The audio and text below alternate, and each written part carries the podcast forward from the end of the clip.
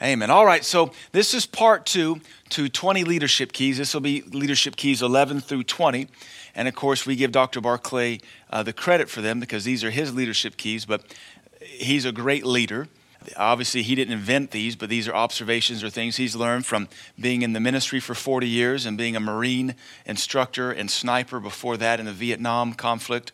And so we're going to pick up with number 10 just so we can, uh, I don't know if we covered that one or not, but we'll start with it because it's a good one.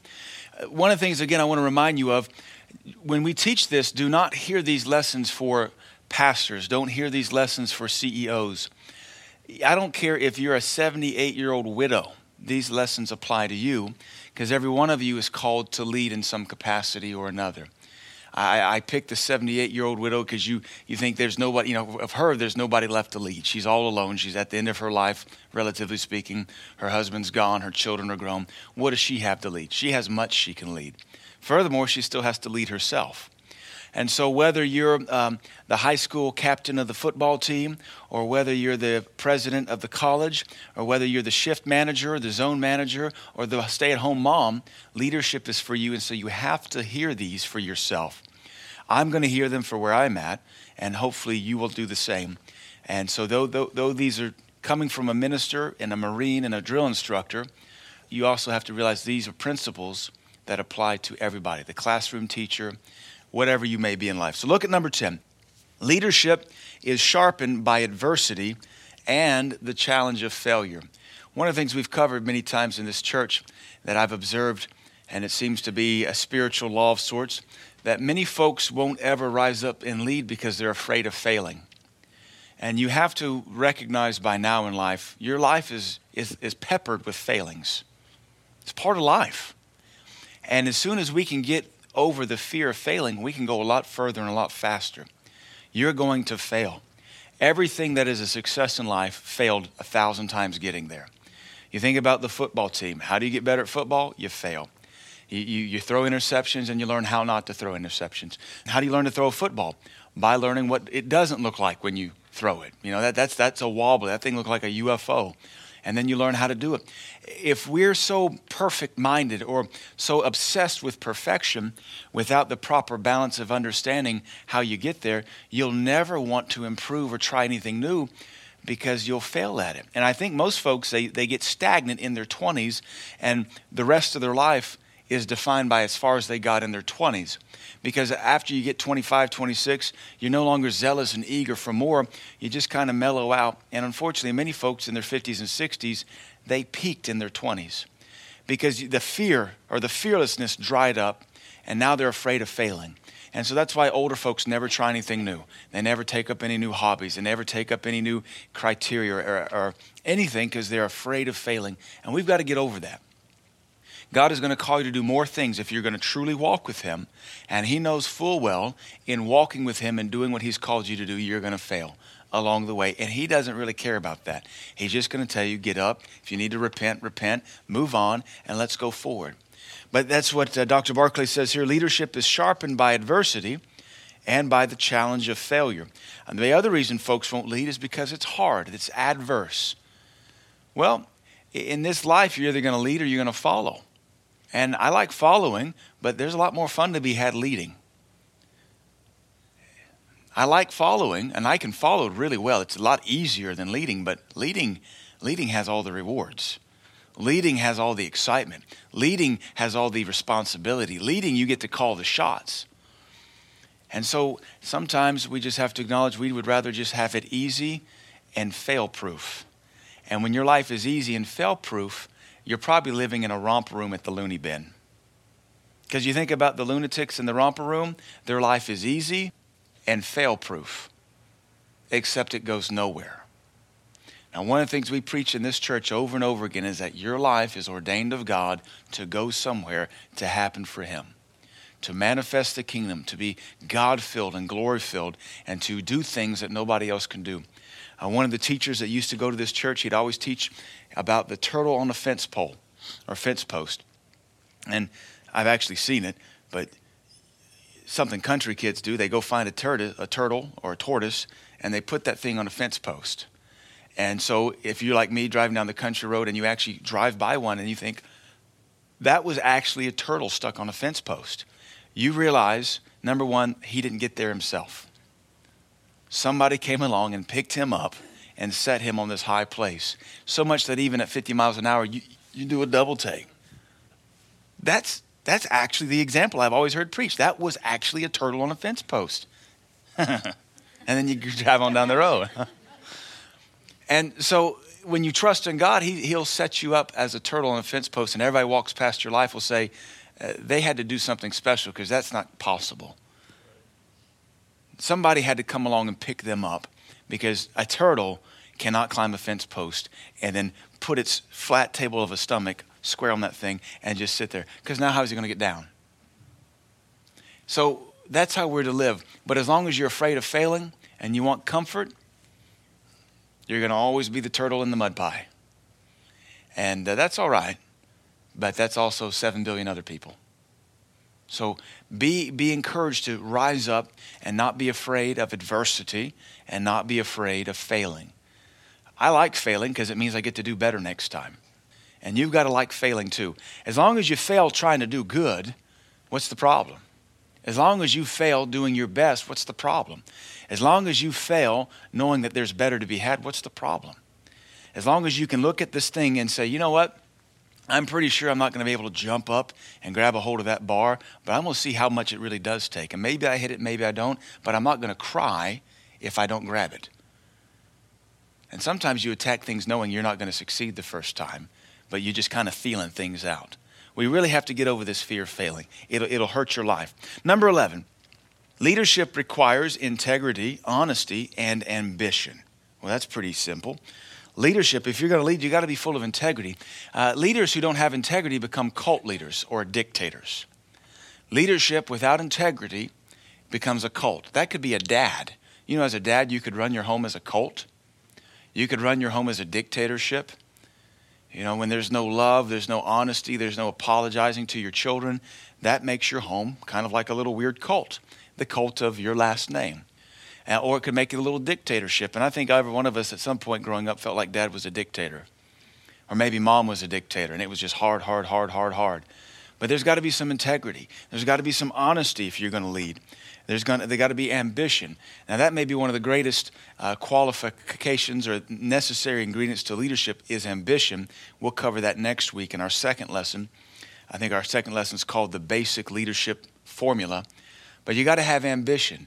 Lazy people don't lead. In fact, Proverbs says they're so lazy they won't even lift their hand to feed their face.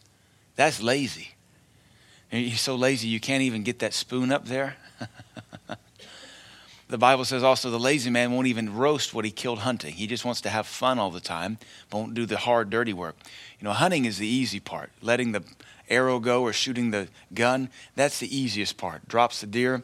Uh, the hard part is now gutting the deer actually hauling the deer, gutting the deer, skinning the deer, deboning the deer, processing the deer, prepping the deer, cooking the deer. Then you get to eat the deer. It's just easier to go to Walmart and buy something. Amen. So this thing takes ambition. And you have to be honest. You know, I honestly just say to yourself, I have no desire to lead. That's a good place to start. Even the alcoholic has to say, I have a problem.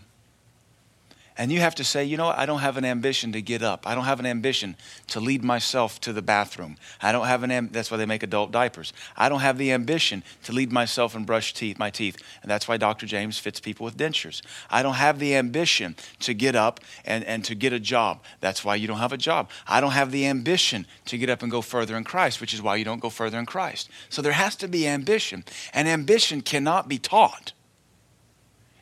It's either you either have it or you catch it. But we, uh, you, if you're not ambitious, you already know it. So how do we put it in you? There's no miracle spray. We can't lay hands on you and you catch the ambition. All we can do is warn you and exhort you and give you the promises and the, and the, benefits of being ambitious and say a better life awaits for you in Christ if you could find some ambition. But some folks are just meh, and their whole life is just meh. I was talking uh, to somebody and we were trying to troubleshoot some issues in their life. And I said, I said, well, what are your hobbies? I don't have any hobbies. Why not? Uh, they just don't interest me. What are you passionate about? Eh, Nothing. I said, There's our problem. You're not passionate about anything. And if you're not passionate about anything, why do you live? What's the point of living if you're not going to be passionate about something? You cannot lead without some kind of passion. Nobody follows a tree in the forest except for if they're worshiping the devil or something. Because a tree in the forest has no ambition. But people are always looking for somebody that's passionate about something and even more passionate than they are. And that produces a momentum that people want to run in behind and follow.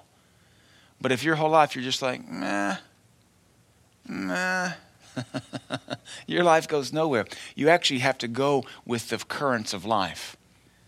When you're just meh, then, then the tides of life carry you. You're a jellyfish. Meh eh, if the tide takes you in, I guess I'll go in. The tide takes you out, I guess I'll go out. The tide takes you too far out, I guess I went too far out. The tide takes you too far in, I guess I'll just die on the shore. I'm going to sting as many kids as I can first, though. so you got to get some ambition. Number 12, develop yourself so you can develop others you've got to always be investing in yourself. Now, I know these are leadership principles. It sounds like motivational self help, but they're, they're very much biblical principles, which is why the world can do them and be so successful. And the church just wants to sing kumbaya and study the Beatitudes for the 15th time and do nothing. They ought to call them the do nothing attitudes because though we study them, we don't ever do anything with them. But if you're going to do something for Christ, you got to invest in yourself. Invest the word, invest prayer, you got to invest fasting, you got to invest money, you got to invest uh, discipleship. If you're going to develop others, you got to first develop yourself. How can you lead somebody in a place you've never been before? How can you teach your children manners if you have no manners? How can you teach your people about Melchizedek, your kids about Melchizedek, if you don't know anything about Melchizedek? You can only lead as far as you've gone and you can only reproduce what you have. And so, to that end, we are reproducing what we are, and we're going as far as we know, and that just may not be far enough. So, you've got to constantly be investing in yourself and developing yourself. The world does this, and honestly, as it is, you're already developing yourself. You're already investing in yourself. The question is, is it worthwhile? You know, uh, lazy people I'm not against video games, but some lazy people, they just invest in themselves video games all day long. So they are investing in themselves. Some people invest in themselves another bowl of ice cream. Some people develop in themselves another hunger for pornography. Some people develop in their, in their heart a greed of money. So, no matter what you're doing, unless you're in ICU and in a coma, you are investing in developing yourself in some capacity. But what we're obviously assuming here is that we're talking about Christian development, leadership development, productive development, God centered development. You have to put this in yourself to be able to reproduce it in others. And so this may explain why a lot of folks, God never trusts them to be over anybody because they've never fully developed themselves. We don't put our, our toddlers over anything in this church. No, we're still developing them. We don't put our children's church kids over anything. If they help us, they help us under us. We rarely put our high school students over anything because, you know, they're still immature and, you know, doing their high school thing. You have to get to a place where God can put you over stuff. And, and as I tell you over and over and over again, if you've been in this kingdom five years, 10 years, you ought to be over something by now. If you've been in the kingdom honestly, uh, as Pastor Shane taught us a couple years ago, showing the difference between 1st and 2nd Corinthians, you ought to be able to be put over something in two years or less. From the time you get born again to the time of leadership could take less than two years if you really want it. Now, it's evident not every Christian really wants it. They would rather just chase themselves or their own vain imaginations or live around self pity or the past. But we see from an example where Paul said, When the time comes that I should speak unto you as mature, I can't. It's only about a two year time from when he last visited them. Two years. It, it should only take about two years to get good basic doctrine if you're hungry for it.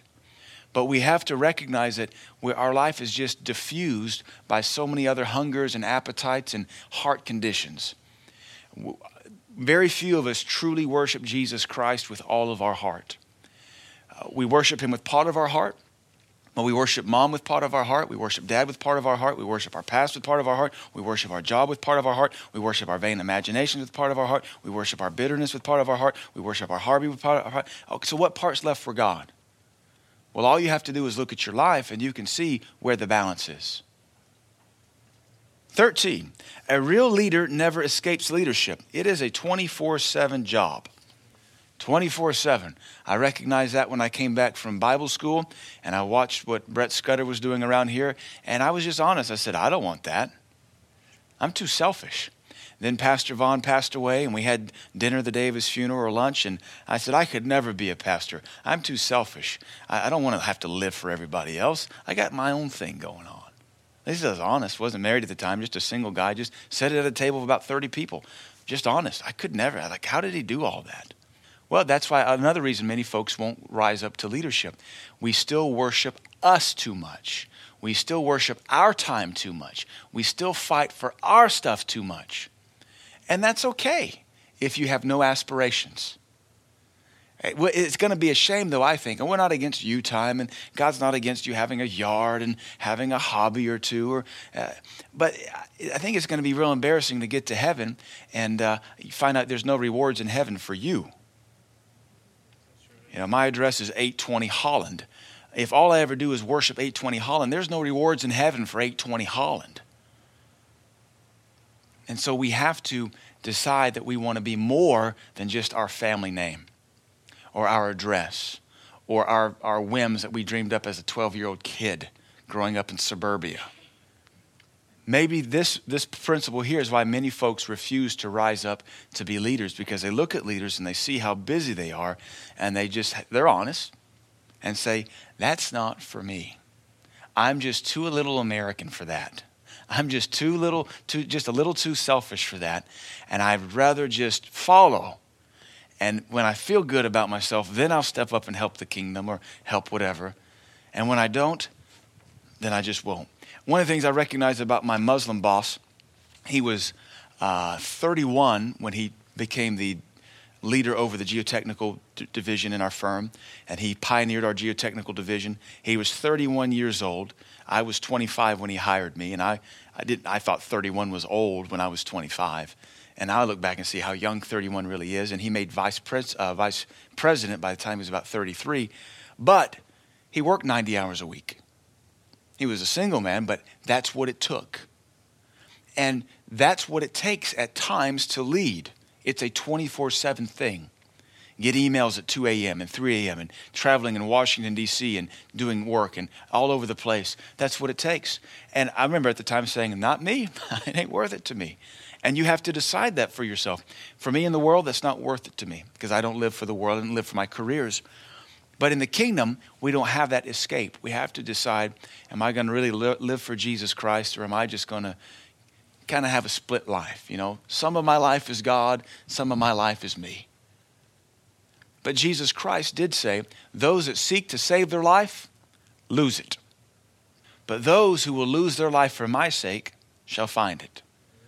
And so, this is one of those things you just have to prepare yourself for. Leadership is a 24 7 thing, you don't escape it. And that doesn't mean you're always on call. That doesn't mean you're always up at the church or you're always on the, in the office. It doesn't mean you're always doing whatever thing you're leading. It just means you're always thinking about it. It's always a burden on your heart. Some people live for sex, it's all they think about. Some people live for food, it's all they think about. Some people live for their children, they're always thinking about them. When you're a leader, what you're leading, it never turns off. You're always thinking about it. You're always thinking about how to do it better, how to lead your home better. You're thinking about a better way to cook that meal next time for less money so you can save money in your household. You're always thinking about how you're going to do taxes better next year because you could get more money for your family. You're thinking about how you could be a better husband, how you can be a better wife when you're truly leading. But most folks, and, and honestly, it's society and the world system, it's teaching us just to go, eh, and then be upset when nothing works out for us. Eh it's actually pounding us down to nothing but a severe fellowship. But fellowship without any hope of leadership is not fellowship, it's slavery. And many, many Christians are slaves to their whims, they're slaves to their appetites, they're slaves to their mediocrity, they're slaves to their apathy. They're just slaves to meh. When God didn't make a single one of us to be meh, but to lead. Now, once again, we're not all called to be apostles. We're not all called to be CEOs. We're not all called to be presidents of a firm or a nation or a club. But we all lead in some capacity. We lead ourselves to prayer. We lead ourselves in the Word. We lead people to Jesus Christ through salvation and evangelism. We lead our bodies away from food and into a, a, a disciplined appetite. We lead ourselves at the very least. But sometimes that's just, nah, but now we do know how to lead. We know how to lead ourselves to television, lead ourselves to the theater, lead ourselves to spend more money. We know how to lead ourselves. We know how to stir up a worry wind in our heart and mind. Whoa, whoa, whoa. You led yourself there. Or you can lead yourself out of it if you want to. Amen. All right. These principles are just so wonderfully wonderful. Number 14, stand on principles, not practices. You stand on principles.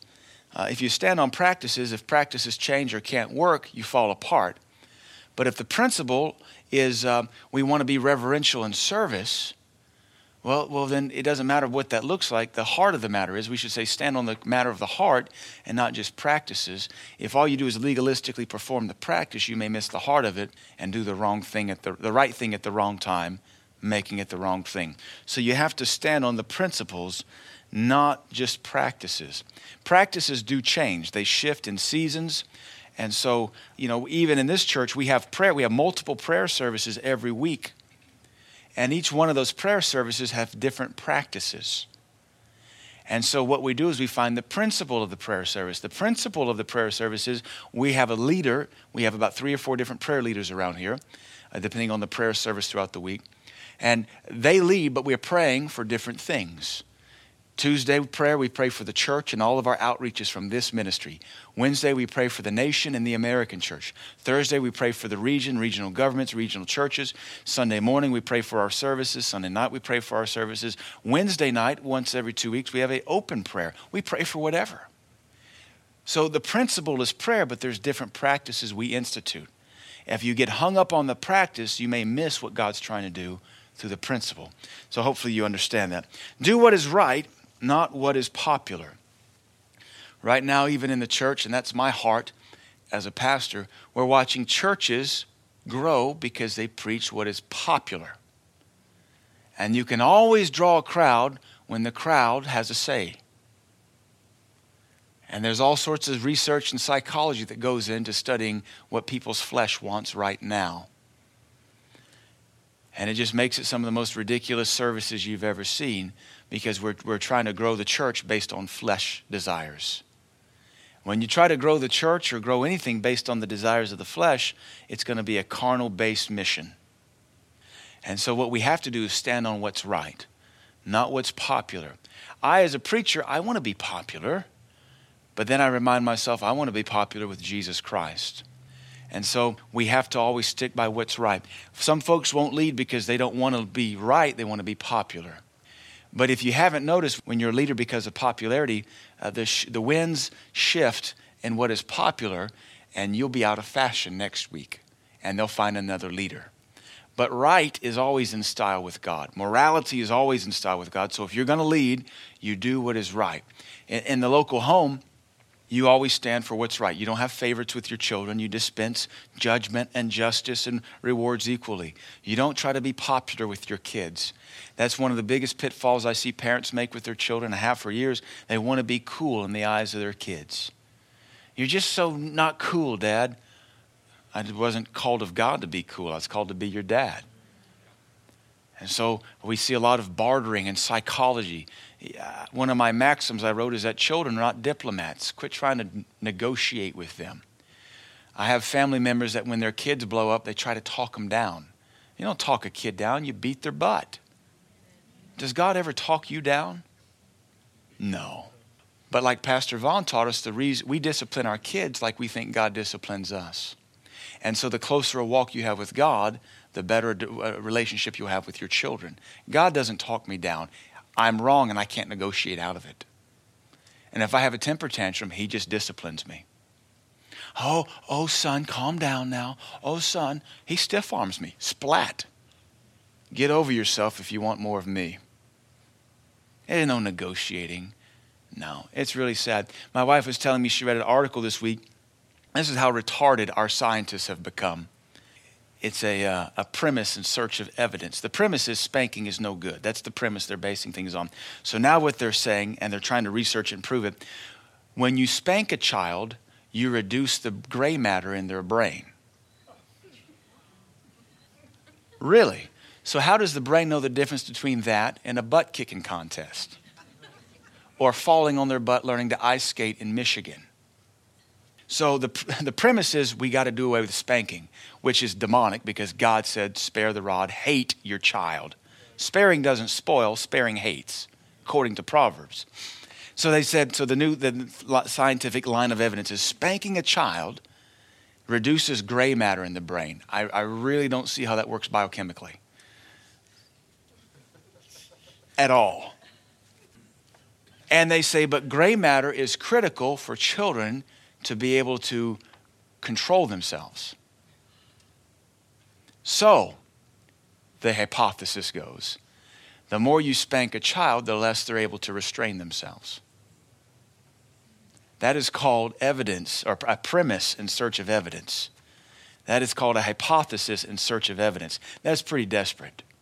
I'm, I'm, I'm scientifically experimenting with this every day of my life with my girls, and those scientists are idiots. Teetotal idiots.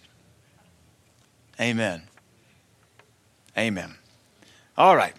Stand on principles, not practices. I mean, really, if you grow up in the Northwest or the North, you're ice skating. How many times do you fall on your bottom ice skating? Does that mean the more you fall, the more you're, the less you're able to skate because you can't control yourself because skating takes so many motor coordination skills that require control, but you can't because you keep falling down? And yet they produce the best hockey players in the world. You know, Minnesota, you know. They produce the best. It's retarded. Sheep, here's a little bullet side point. Sheep don't slop around, but pigs do. Sheep don't slop around in sin. Sheep don't slop around, but pigs slop around. So we have to ask the question are we sheep or are we piggies? We want to be sheep. Number four, uh, 15. A true leader cares for his troops. So, whatever you're leading, you care for it. You take care of it. There's discipline, sure. There's corporal punishment, sure. There's demotion, sure. But you ultimately care for them. The reason you demote somebody in a teamwork effort is because they're hurting the rest of the team and you care for those other troops. You don't isolate them because you have a disagreement with their personality. You have to demote them because it's hurting the rest of the team. You spank children because they're being unruly and they're hurting the household, but you do it out of love. You demote somebody on the job because they're hurting the mission, they're hurting the, the bottom dollar, they're wasting money. They're, they're, in my business, I always saw certain project managers just totally waste the budget on stupidity.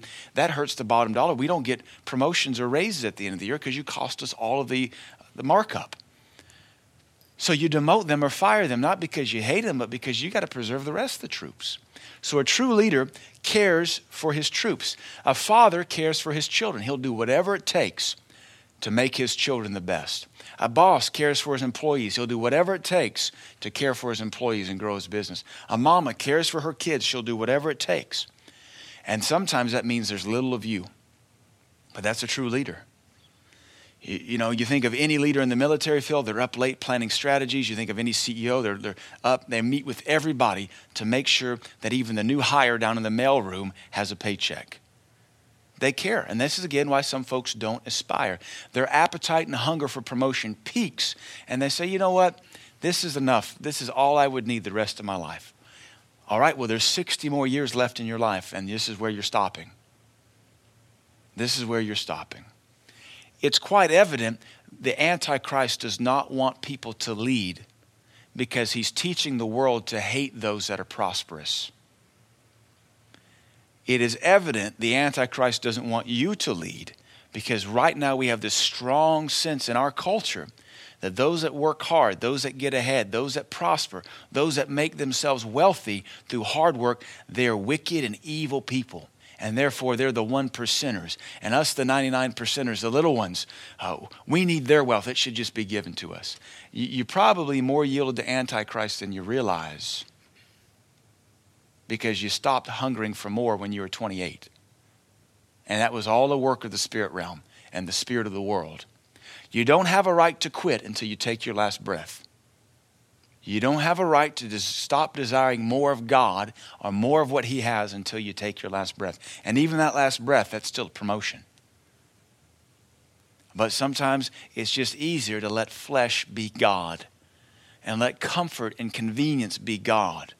That's not leadership.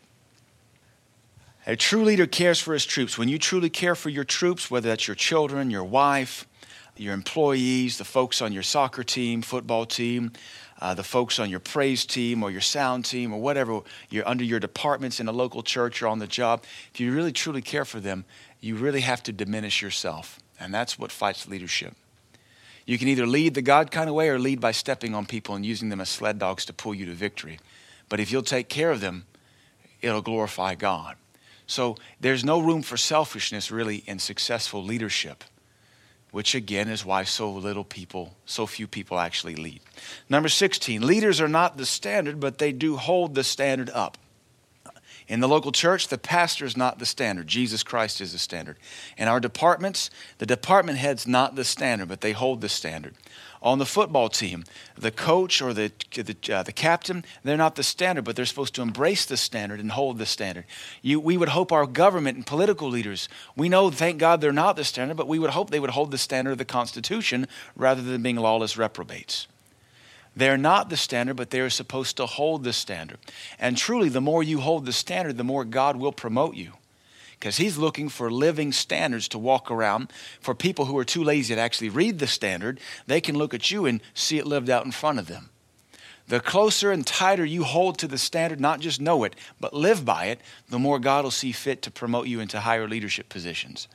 Don't mistake knowing for actually doing. Well, well I know, I know, I know this is the standard. That doesn't mean you, you you embrace it. It doesn't mean you personify it. Like we taught a few weeks ago, there are those that believe the word and there are those that do it. There are those that know the word and there are those that represent it.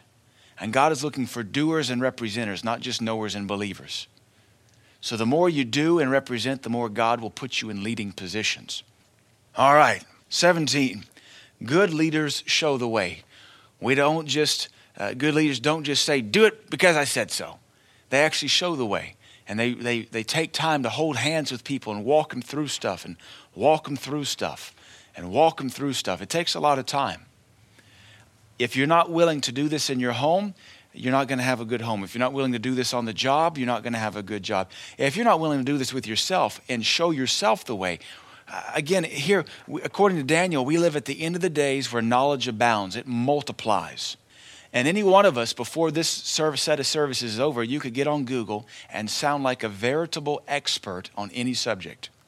Just hop on Wikipedia for any, any topic, and in the next hour, you could study that article. And at the end of service, just for the time frame, stand up, and we would think you might have a PhD in that subject because you were able to read an article five times in 45 minutes and regurgitate it. That doesn't mean you know anything about what you just read. You could likewise do the same with budgeting. You could likewise do the same thing with health care. Just because you know it doesn't mean you do it.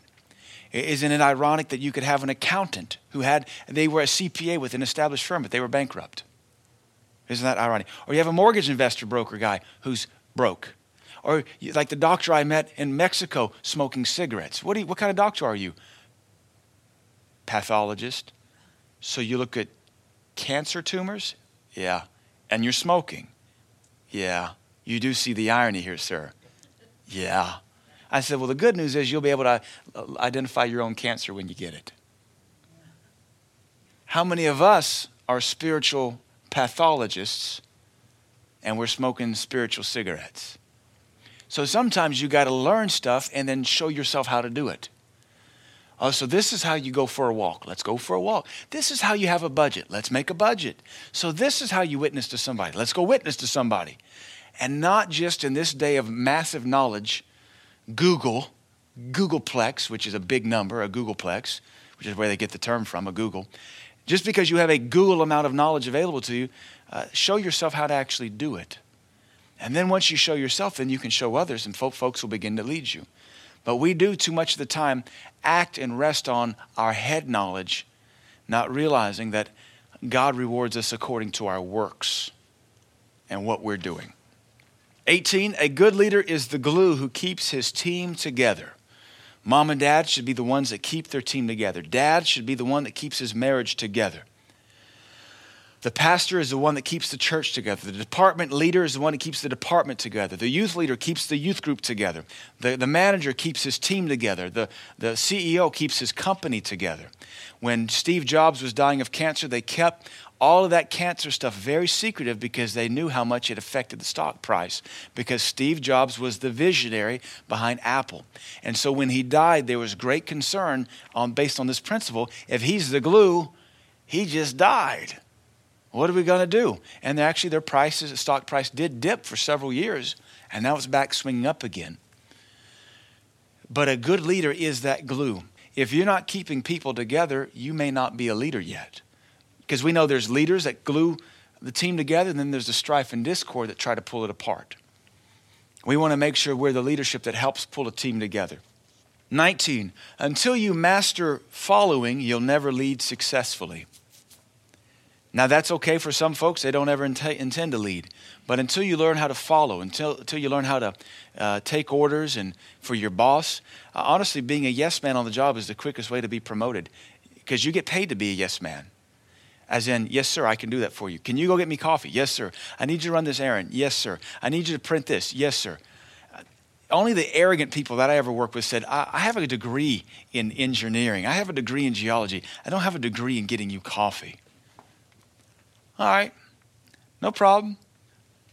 Who will get me coffee? I'll get you coffee. You get paid to say yes. Now, you don't get paid to just blindly follow, but you get paid to do the job. I even come in and here this morning, there's a bunch of stuff left out in the parking lot from the construction yesterday. And I said, well, you know, it probably was late or something. They missed some stuff. So I started asking, is the cleanup team here yet? They're not here yet. So I said, well, who is here? Who among the youth is here? And they said, Well, this youth is here. I said, Go tell him to go out there and pick that stuff up. And so they said, All right, I'll do that. So then I ran into that youth just 20, 30 minutes ago. I said, Did you pick that stuff up? Um, no, sir, but so and so told me to, but that's not my job this morning. I said, Well, what are you doing right now? Well, nothing. I said, In the future, when somebody asks you to do something, just go do it. That's what makes you a servant. They said, Well, the cleanup team just got here. I said, I didn't wait for them. I wanted you to pick it up. So, you know, with that young person, I think I'll never ask them to do anything else. What's the point? Just excuses. They're not learning how to follow. And so you can learn how to follow, you're never going to be able to lead because you don't know what it takes to lead because you've never t- understood the other end of leadership called followership. And so, even on the job in corporations, it works this way. The person that always complains, you don't ever give them anything it's not worth the effort. You give it to the person who's so eager, what else do you have for me to do? And you know, you start to use that person over and over again, and then you say, you know what? Why do I keep them so low? They are too valuable. They have my heart. They understand what we're doing in this corporation. Uh, they understand what we're doing as a household and as a family. I'm going to give them more responsibility, and that becomes promotion. That becomes leadership. And just by following and by obeying and, and, walking out orders and commands and being a servant, you automatically get caught up into this thing called leadership. And so you're still being told what to do. Even though I'm the leader, I'm still told what to do on a regular basis. But now you have other people under you with which to command and accomplish stuff. But until you learn how to follow, you're never going to be able to be a great leader. And if, you're, if you haven't even mastered followership yet and you're starting to boss people around and, and try to lead them and steer them and spiritualize, guru them, you're really going to hurt your life. Can you imagine? Uh, uh, picture me real quick. I'm working for a Muslim Pakistani geotechnical engineer. I'm the new geologist. I won't follow him, but I like to go behind him and boss his people around. How is that going to fly? Especially if I start invoking, his name was Bobber, if I start invoking Bobber's name. Hey, Bobber said you need to do this. How quickly will that get back to the real Bobber? And how quickly will I be looking for another job? But if I can just say, Yes, sir, I, Bobber, I'll get you coffee. Yes, sir, Bobber, I'll run that errand for you. Yes, sir, Bobber, I'll make those copies for you. Yes, sir. Yeah, and on top of everything I have to do as a geologist, then he's going to say, That McMichael kid, man, he just, he's just such a hard worker. Why am I paying him so little? Which is actually what he said one time. Oh, why, why am I keeping him so low? Let me promote him. Let me encourage him to go get his PG so I can use him more. I'll pay for it. You have such potential. When's the last time? See, followership lets people recognize your potential. But honestly, even as leaders, you look at folks and you think, man, they don't got any potential. but you can develop some if you want to. All right, you guys are so quiet. 19, until you master following, you'll never lead successfully. 20, wrong never breeds right. Wrong, wrong never breeds right. So, as a leader in your home, a leader over your body, a leader over your mind, a leader over your appetites, a leader over the last name and all the people that have your last name, a leader over your team, a leader on your department, a leader over your line on the job, a leader over three people or 3,000 people, wrong will never produce anything right in that situation. If you're wrong as a leader, you got to go back and make it right. If you're wrong, you got to go back and repent. If you're wrong, you got to go back and clean up the messes. If you're wrong, admit you're wrong, and the people will trust you more. But wrong never breeds right. So don't try to cover up wrong with more wrong. It's just going to come home to roost, and the eggs it hatches are going to be horrible. So you got to go back when you recognize you're wrong. Most folks realize you didn't mean to be wrong, you just were. And maybe they could see it, but they realize you did it with the best of intentions. They won't think anything of it. They'll think more highly of you because you admitted you were wrong. You can go further with greater trust. So, our final point on these two lessons is wrong never breeds right. So, avoid underhanded techniques. We preach heavily against manipulation and witchcraft around here, where people try to underhandedly control folks through their words and their emotions. And a lot of folks in America, they have mastered the emotional uh, what do you call it, travel agency because they try to put people on guilt trips and they try to control them by making them feel guilty. Until you learn how to avoid and being suckered into the emotional guilt trip, you'll always be manipulated. Sometimes you got to learn to tell folks, and I've done this numerous times, it's fun. I say to family members or whoever, I'm sorry, I just took a vacation. Interrupt the conversation. I'm sorry, I just took a vacation. What? what? Well, well, I just took a vacation. What does that have to do with what we're talking about? Well, it seems like you're trying to sell me on a guilt trip. And I'm not coming. So, look, I got obligations. I got my own family. If you want me to come down to Atlanta, 75 hits 111 at Chattanooga, you can come up north. But I'm not coming down there. I've already been to Atlanta twice this year, or whatever the situation, your situation might be. But don't be manipulated. And as a leader, don't manipulate people. Just say, look, I need you to do this. If you can, you can. If you can't, you can't. Do it if you want to. If not, I'll find somebody else. Can you do it for me? Wrong never breeds right. So make sure you keep your heart full of integrity and honesty. You don't lie, manipulate, or beguile people, and you'll go on for Jesus. These are 20 principles. Even if you're a single person, you still have to lead yourself. Father, we thank you for these lessons and these principles. Father, we thank you that leadership is true, whether we're in the world, in the home, or in the church. Lord, you are God supreme, almighty. You are the ultimate leader. Jesus Christ, you are the, you are the King of kings, the Lord of lords. You would, are what we'd call the leader of leaders. And you've called every one of us to lead people to Christ and every one of us to lead ourselves into a deeper walk with you. So even if we're single with no family or job on the horizon, you still called us to lead. Help us to be right in our leadership. In Jesus' name, amen.